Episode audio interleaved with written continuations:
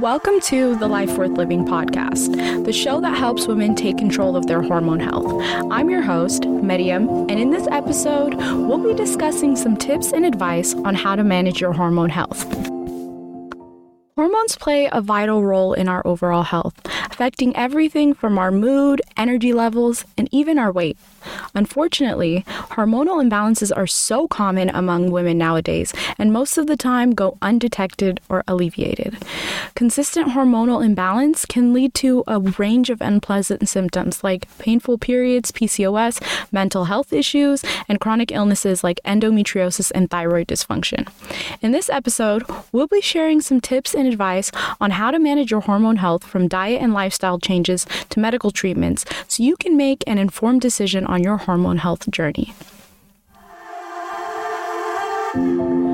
First tip for managing your hormone health is to maintain a healthy diet. This is by far the most important tip because when you're not eating healthy, nourishing meals, your body prioritizes the production of the primary stress hormone cortisol, which is needed to regulate several body systems.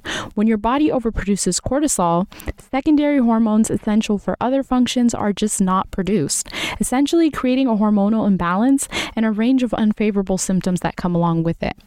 This is why eating a, a, diet that is high in whole foods such as fruits, vegetables, and lean protein can help balance your hormones naturally. Your aim should be towards foods that reduce inflammation in the body and promote healthy uterine lining. In the future, we'll delve deep into cycle syncing and name the specific whole foods that work optimally in each phase of your hormone cycle. In addition, reducing your intake of processed foods, sugar, and alcohol can also help regulate your hormones. Before embarking on my hormonal health journey, my breakfast usually consisted of a sugary yogurt parfait, bagel with cream cheese, or a c- cereal and a big old cup of coffee, which often left me feeling anxious and sluggish by midday due to the high caffeine, high gluten, and sugar content.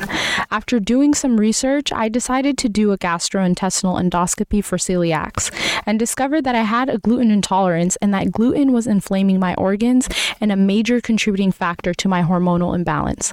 So then I switched to a high protein diet at the start of my day to promote hormone balance and support healthy brain function, which allowed me to be so much more productive and make the most of my day.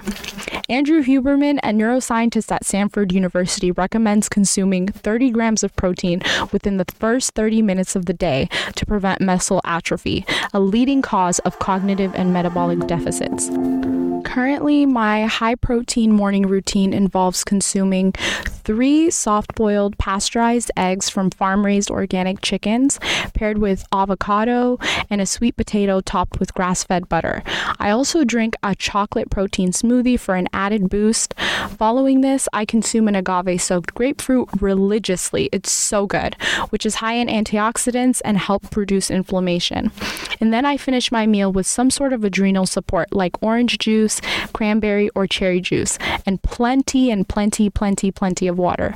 After consuming my breakfast, I usually wait 30 minutes and then drink a cup of half caffeine coffee or maca, ensuring my body is well nourished before introducing caffeine or anything that boosts my energy. Another important factor in hormone health is exercise. Regular exercise has been shown to balance hormones, reduce stress, and improve overall health. Aim for at least 30 minutes of moderate exercise each day, depending on which phase of your cycle you're in. During my menstrual phase, I prioritize restorative activities such as womb massage, lymphatic drainage to reduce pain, bloating, stretching, yoga, or simply resting. As I transition into the follicular phase, I incorporate more intense cardio workouts or attend group fitness classes like Orange Theory. Once I reach the ovulatory phase, I engage in high intensity Pilates, running to support my body's needs during this time.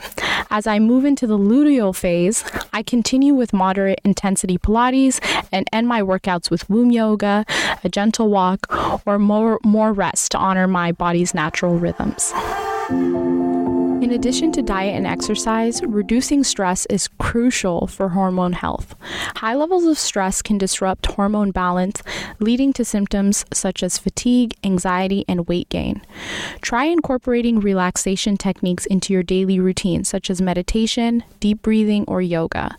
It's important to acknowledge that meditation may not be a suitable practice for everyone. For individuals with a highly dysregulated nervous system, it may be challenging to engage in mindfulness exercise exercises right away. In my experience, finding a quiet space in nature has been helpful for achieving a sense of presence and practice grounding myself. Also, observing natural phenomena such as waves crashing on the beach or the movement of trees during a forest hike can provide a grounding effect and promote mindfulness without the pressure of a formal mi- meditation practice. If you're struggling with uh, significant hormonal imbalances, it may be beneficial to request a full hormone panel from your doctor.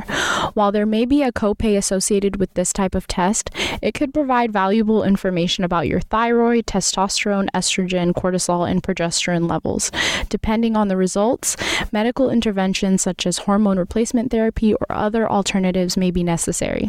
It's essential to consult with your healthcare provider to develop a treatment plan that is tailored to your unique needs. That concludes our first episode of the Life Worth Living podcast. I hope you found these tips helpful in managing your hormone health and have some inspiration for living a more meaningful life.